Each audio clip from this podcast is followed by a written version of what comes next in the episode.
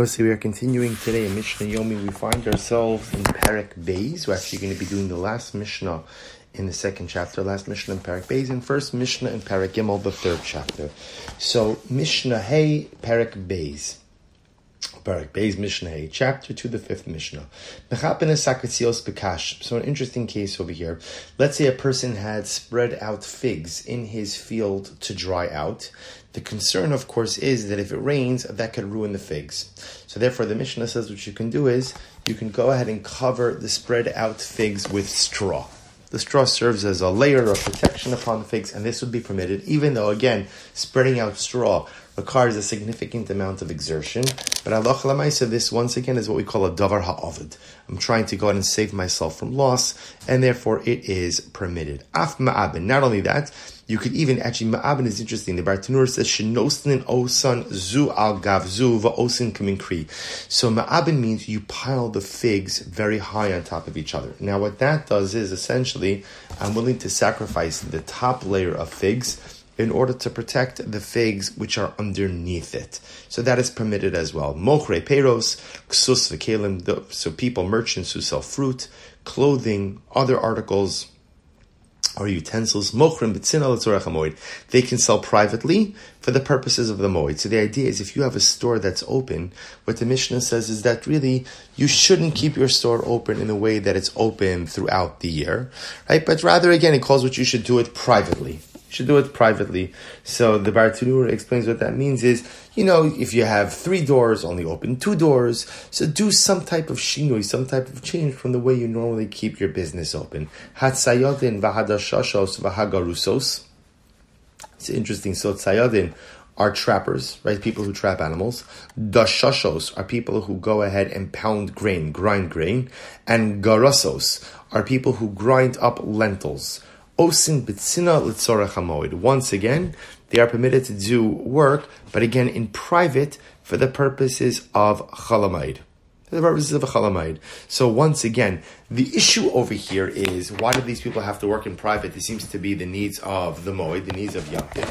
Because remember, interestingly enough, the Bartanur explains these are the types of labor that are done large scale.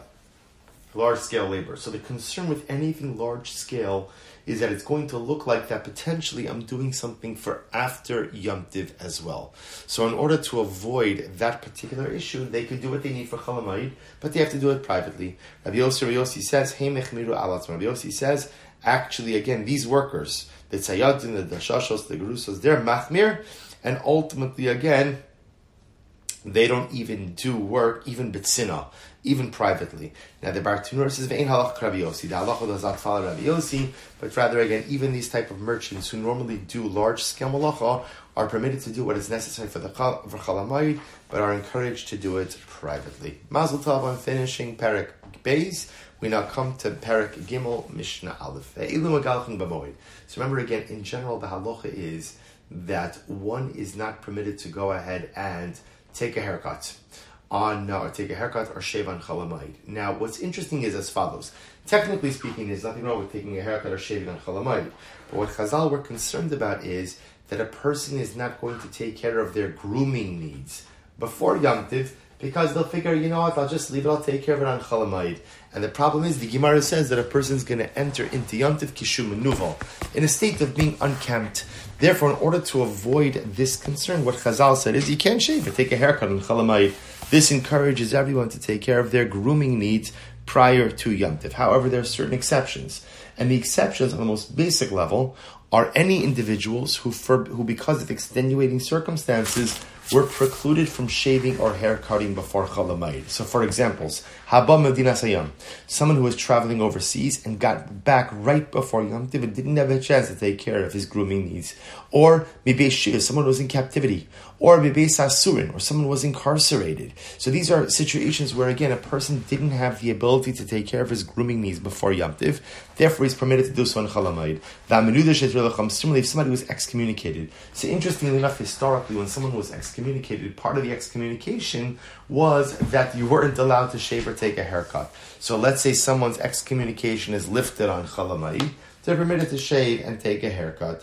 Interestingly enough, so too, let's say I took a nether. Let's say I took a vow not to cut my hair and not to shave, and then I was released from that vow on Chalamayid, ultimately, again, that would be licensed to shave on Chalamayid as well. And lastly, Nazir or a Nazir, right? A person takes a Nazarite vow.